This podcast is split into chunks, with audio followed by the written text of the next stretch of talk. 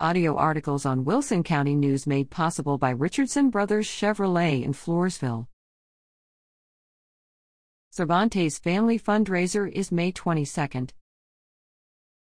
A barbecue plate fundraiser to benefit the Cervantes family is planned for Sunday, May 22nd, from 11 a.m. to 3 p.m. in the American Legion Hall in Floresville.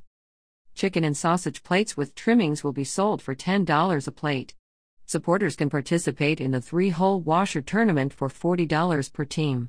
Sign up will start at 1:30 p.m., followed by the tournament at 2 p.m. There will also be a 50-50 drawing. Proceeds will help Johnny Cervantes and his daughter, Emery, a 4-year-old who is battling leukemia, rebuild after the tragic loss of Emery's mother. Those who wish to give a monetary donation can use Cash App Dollar Johnny Cervantes.